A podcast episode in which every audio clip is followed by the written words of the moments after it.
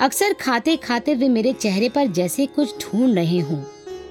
ऐसी दृष्टि से देखते उन्होंने देख लिया था कि मेरे मन में अम्मा के लिए अटूट प्यार और श्रद्धा है। एक साहचर्य की भावना ने जन्म लिया।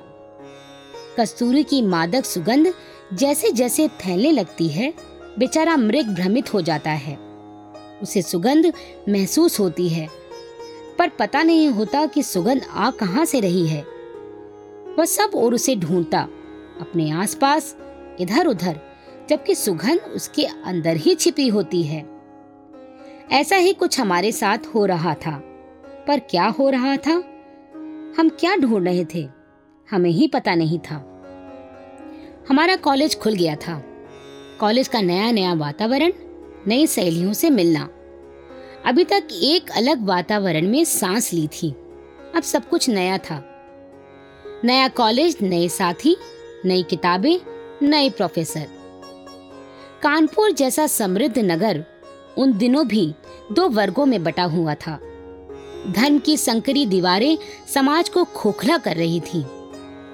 गाहे बगाहे दंगे होना मामूली बात थी, और अगर कभी कुछ नहीं होता तो लगता शहर में जान ही नहीं है। छल, प्रपंच, कपट, आपसी द्वेष हिंदू मुसलमानों के बीच ही नहीं था, बल्कि मुसलमान मुसलमान भी एक दूसरे के दुश्मन थे। शिया सुन्नी के बीच लड़ाइयाँ होती रहती थीं। पंडित, पुरोहित और मुल्ला मौलवियों का काम ही था कि लोगों की संवेदनाएँ जगने ना पाएँ और वे बैर बांधे रहें।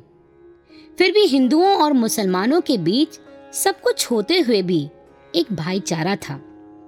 रिश्तों की गर्माहट थी। मेरी माँ की एक सहेली थी। चुन्नीगंज में रहती थी। चाहे हम उनके यहाँ आते जाते या वे हमारे यहाँ आती, सड़क से ही तांगे के दोनों ओर चद्दर तन जाती थी, जिससे बाहर की छाया भी नहीं पड़ सके। हम तांगे से उतरकर ऊपर जाते, हमारी बड़ी आव भगत होती। पर नाश्ता और पीने का पानी पड़ोस के हिंदू घर से ही आता। उस मुस्लिम परिवार के यहाँ ना हम पानी पीते थे और ना ही जब वे हमारे घर आती तो वे कुछ लेती थीं। हमारे पहुँचते ही उनके सभी बेटे सलाम बजाने एक बार ज़रूर आते, इसलिए मैं उन्हें कुछ कुछ पहचानती थी। मैं घर से कॉलेज पैदल ही आती थी। बिरहाना रोड के पीछे की जो गली राम नारायण बाज़ार में खुलती थी, उससे निकलकर फूल बाग का चौराहा पार करके क्राइस्ट चर्च कॉलेज आ जाता था। कॉलेज के उन अपरिचित चेहरों में एक परिचित चेहरा भी था, मेरी माँ की सहेली के बेटे का। एक दिन देखा, जब मैं कॉलेज जा रही थी फूल बाग से कुछ आगे, आधे रास्ते में उनका बेटा साइकिल लिए खड़ा है। मुझे देखते ही मेरे साथ हो लिया। कोई चारा नहीं था, बातें भी करनी पड़ी। बातें करते करते हम कॉलेज पहुँच गए। मैंने सोचा, इत्तेफाकन शायद वह मिल गया था। किंतु उसने यह रोज का क्रम ही बना लिया था। मुझे बहुत बुरा लगा, पर माँ की सहेली के बेटे थे। परिवार से पुराना रिश्ता था। मैं कुछ कह भी नहीं सकती थी। किंतु मुझे बड़ी उलझन होती थी कि लोग देखेंगे तो क्या सोचेंगे। यही ना कि मैं उससे चोरी छिपे मिल रही हूँ। आखिर एक दिन हिम्मत करके कह ही दिया कि आप घर क्यों नहीं आते? भाई जी आपसे मिलकर बहुत प्रसन्न होंगे। खैर वह घर आने लगे और अक्सर ऐसे मौक़ों पर आते जब भाई जी घर नहीं होते। मुझे फिर उलझन होने लगी। तभी रक्षाबंधन का त्योहार आया। मैंने उनके हाथ पर राखी बाँध दी माथे पर तिलक लगाया। मुझे बड़ा सुकून मिला, क्योंकि जैसे मौसम कभी चोरी से नहीं आता, उसका आभास पहले से हो जाता है, वैसे ही शायद नारी मन है। जो पुरुष की दृष्टि को शीघ्र ही पहचान जाता है। मुझे उनकी भावना का कुछ कुछ आभास होने लगा था कि शायद वे मुझसे दोस्ती बढ़ाना चाहते थे। मैं चाहती तो उन्हें सीधे सीधे भी कह सकती थी, पर एक रिश्ते को बेदर्दी से खत्म करने की जगह उसे एक खूबसूरत मोड़ देना मैंने ज़्यादा अच्छा समझा। पर दूसरे दिन जब किसी ने बताया कि उन्होंने सीढ़ी से उतरते ही माथे के तिलक को पहुँच दिया था तब मुझे कहीं बहुत चोट लगी। क्या यह वही देश है जहाँ रानी कर्मवती द्वारा हुमायूं को राखी भेजने पर वे दौड़ते हुए उसकी रक्षा के लिए आ गए थे? मैंने महसूस किया कि अब धर्म दीवारों में कैद है और दीवारें प्राचीर बनने लगी हैं। खैर, इस सब के बावजूद वे साहबजादे संभल गए। मेरा रास्ता उन्होंने छोड़ दिया। और बाद के दिनों में तो वह मेरे पति के अच्छे दोस्त भी बने। कॉलेज में सबसे उबाऊ विषय लगता था इतिहास। इसलिए नहीं कि विषय उबाऊ था, वरन इसलिए कि इतिहास के पीरियड में हमारे प्रोफेसर साहब सोए से रहते थे। वे किताब खोलकर किसी से रीडिंग करने को कह देते और खुद ऊँघने लगते। उस दिन प्रोफेसर साहब ने मुझे रीडिंग करने को कहा। मैं रीडिंग कर रही थी। देखा सामने से हमारे पड़ोसी जी या अम्मा जी के सुपुत्र, जो अब बीमारी से ठीक हो गए थे। दो तीन दोस्तों के साथ एक तरफ़ से दूसरी तरफ़ निकलकर जा रहे हैं, हमारी क्लास की ओर देखते हुए। मैंने कोई ध्यान नहीं दिया। वे डीएवी कॉलेज में पढ़ते थे। क्राइस्ट चर्च आने का कोई मतलब नहीं था। सोचा संयोगवश बाहर से न जाकर अंदर से होकर जा रहे हैं। किंतु जब दूसरे दिन और फिर तीसरे दिन भी ऐसा ही हुआ, तब लगा कि जनाब, संयोग संयोगवश नहीं, बल्कि जानबूझकर इस रास्ते को अपना रास्ता बनाए हुए हैं। मैं तो इस बीच उनकी बीमारी के समय, उनके साथ बीते क्षणों की सब स्मृतियाँ, कॉलेज ज्वाइन करने की भागदौड़, उत्साह और ऊहा पोह के बीच भुला चुकी थी। या सही कहूँ तो वे सब क्षण स्मृति पटल पर दब से गए थे। लगातार उनको ठीक एक समय पर अपनी क्लास के सामने से बिना मतलब गुजरते देखा और उस लम्हे के एहसास को छुआ तो सभी स्मृतियाँ उसी तरफ़ जाग उठी। जैसे हवा का झोंका पाते ही कोयलों के बीच दबी चिंगारी आग को भड़का देती है। अम्मा जी के पास आना जाना था ही। तभी उनके बारे में और जानकारियाँ मिली। मालूम पड़ा कि उन्हें पढ़ने लिखने का बहुत शौक है। कहानियाँ भी लिख लेते हैं। कॉलेज मैगजीन में अक्सर उनकी कहानियाँ छपती हैं। फ़िल्मों में काफ़ी दिलचस्पी है। पृथ्वीराज कपूर के चाहने वालों में है। एक फ़िल्म गोर एसोसिएशन भी बनाई है। उसी के जलसे में पृथ्वीराज कपूर आएँगे। बड़े ज़ोर शोर से तैयारियाँ हो रही हैं।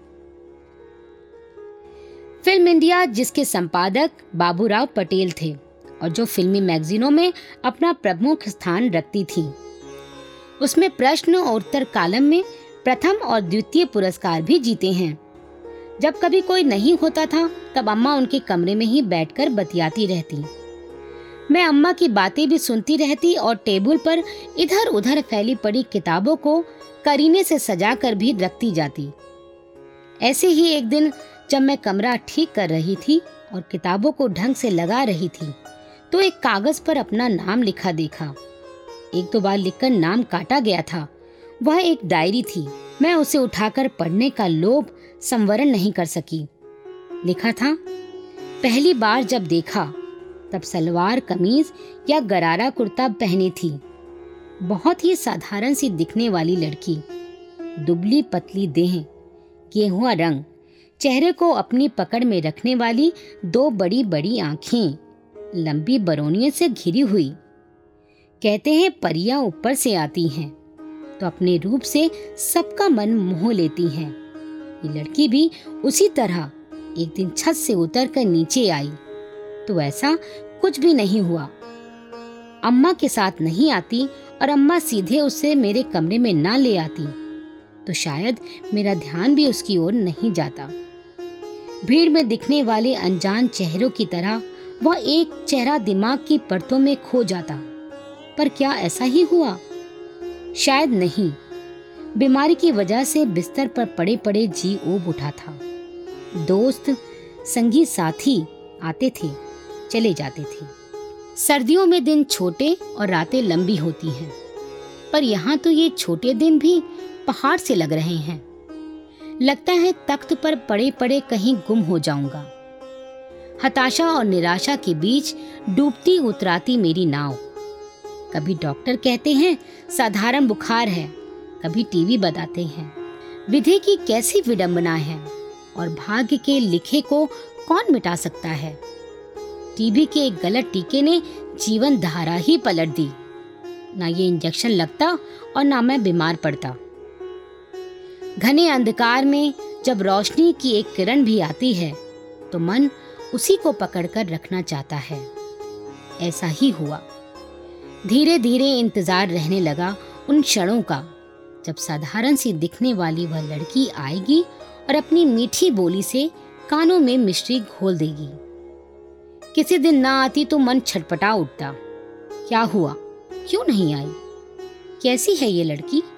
कैसा है इसका परिवेश? प्याज को हाथ में लेकर देखते हैं तो वह गांठ ही दिखाई पड़ती है। पर जैसे जैसे छिलके उतरते जाते हैं वैसे वैसे परत दर परत अंदर का गोदा दिखाई पड़ने लगता है। ऐसा ही कुछ हुआ। नाम है उसका सुशीला। शायद स्वभाव भी ऐसा ही है, नर्म, कोमल, संवेदनशील। तभी तो इस उम्र में जब लड़कियों को खेलकूद और सहेलियों की गब्बाजी से फुर्सत नहीं मिलती। यह रोज आ जाती है एक बीमार के पास। घंटों बतियाती रहती है, कुछ घर की, कुछ स्कूल कॉलेज की। बाहर और भीतर के बीच की कड़ी। मन उसके बारे में जानने और समझने के लिए उत्सुक हो उठा। तभी पाया कि ऊपर से नर्म सी दिखने वाली ये लड़की अंदर से संघर्षों से जूझने की सामर्थ्य रखती है। स्वतंत्रता संग्राम में जेल भी हो आई है। पढ़ने लिखने में भी रुचि रखती है। कितने दुख झेले हैं इसने। फिर भी हंसती रहती है। कितनी अकेली है। फिर भी दूसरों के दुख को बांटना जानती है।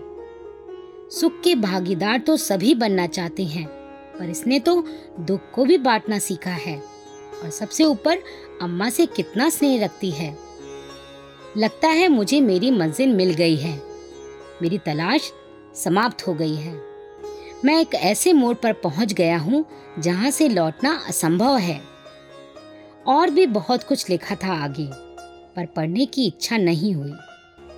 जो जानना चाहती थी, वह जान चुकी थी। मैंने धीरे से डायरी बंद करके किताबों के नीचे दबा दी और लौट आई अपने घर। भरी पूरी अंदर से भी, बाहर से भी। अनजाने ही प्यार की जो शुरुआत हुई थी वो एक कशिश में बदल गई और वह निरंतर बढ़ती ही गई। इस कशिश को मैं उस क्षण किसी के साथ बांटना चाहती थी और तभी विमला की स्मृति एक बार फिर मेरे हृदय को उसकी याद दिला गई। शायद यही कशिश और यही प्यार था जो विमला ने अपनी छोटी सी उस अंजुरी में छिपा रखा था, जिसमें छेद ही छेद थे। विमला के संबंध में मुझे एक ऐसी सड़क का ध्यान हो आता है जिसमें मोड़ ही मोड़ थे। और हर मोड़ के बाद कुछ देर के लिए सीधी सपाट सड़क बिना रोके टोके चलती थी। पर परिणति उसकी एक ऐसे मोड़ पर थी, जिस मोड़ के आगे रास्ता नहीं था।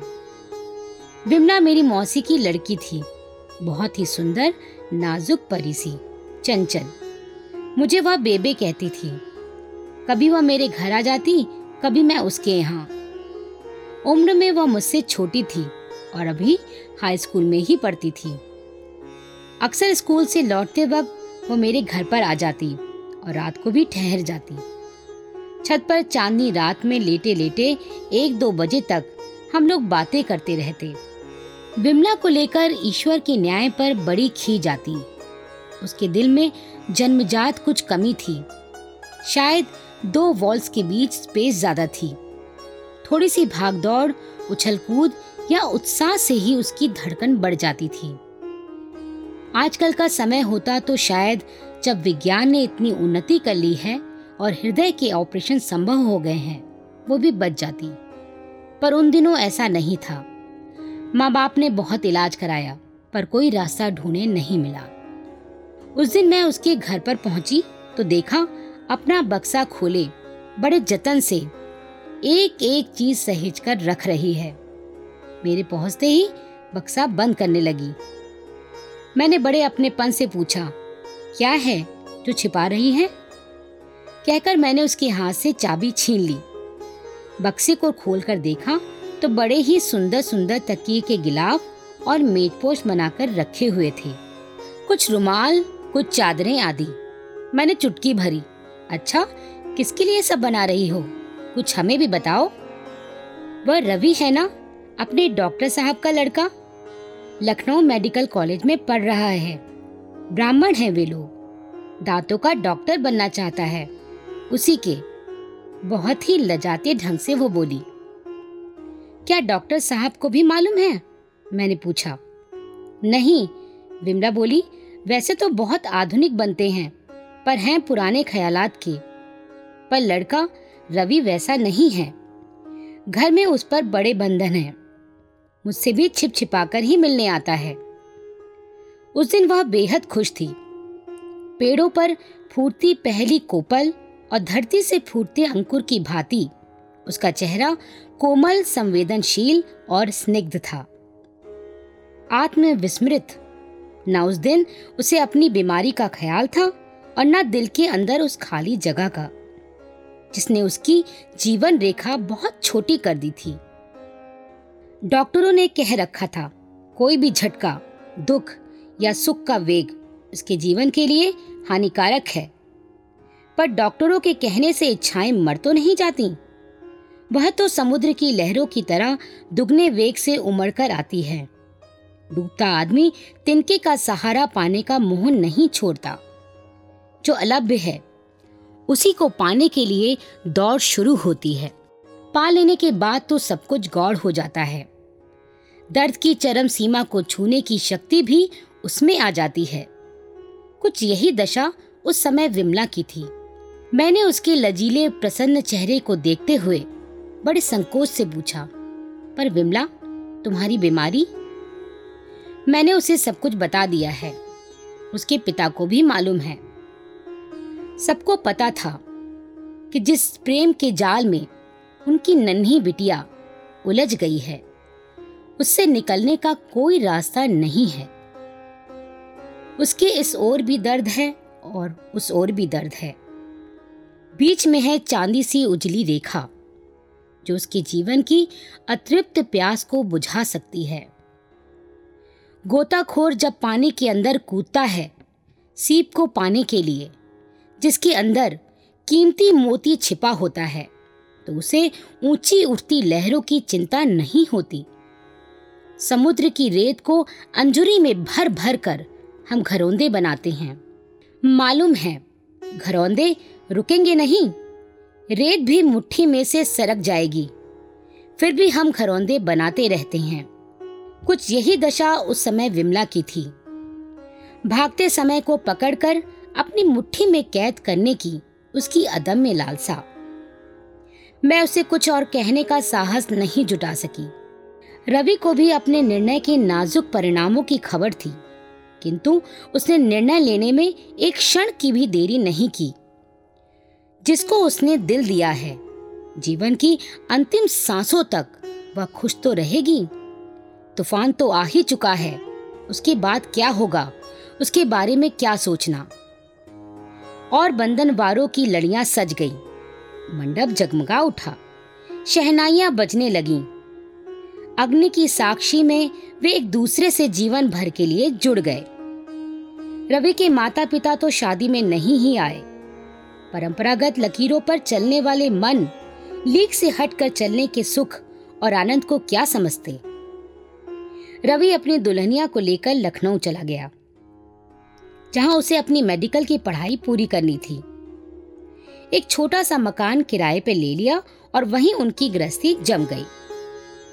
कुछ वर्षों बाद एक बार कलकत्ते से मैंने उसे फ़ोन किया था कि मैं लखनऊ आ रही हूँ। फ़ोन पर ही वह इतनी उत्साहित हो उठी कि मुझे लगा उसकी धड़कन कहीं उसे धोखा न दी जाए। कब आ रही हो? रुकोगी ना? लगता था वो सारी बातें फ़ोन पर ही जान लेना चाहती थी। अति उत्साह उसके लिए घातक हो सकता है। सोचकर मैंने ज़्यादा बातें नहीं की। आने का वायदा करके फ़ोन रख दिया। कलकत्ते से लौटकर मैं उससे मिलने गई। छोटा सा घर था। साफ़ सुथरा, करीने से सजा हुआ। ऊपर अपने कमरे में पलंग पर वह लेटी थी। गुड़िया सी सजी हुई। गोरी तो वो थी ही। उस समय खुशी से उसका चेहरा दमक रहा था। कितने रंग आ रहे थे चेहरे पर।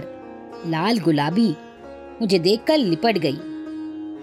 एक एक बात बता रही थी कि रवि उसका कितना ख्याल रखते हैं कि एक ग्लास पानी भी उठकर पीने नहीं देते। नौकर से खाना बनवाकर पास ही रखवा जाते हैं कि उसे खास भागदौड़ ना करनी पड़े। शाम को जब कमरे में पड़े पड़े जी उब जाता है, तब गोदी में उठाकर नीचे ले जाते हैं, लॉन में। उसकी बातें तो खत्म ही नहीं हो पा रही थीं। मेरा हाथ पकड़े पकड़े न जाने कितनी देर वो बातें करती रही किंतु रवि ने मुझे बता दिया था कि जहाँ तक हो सके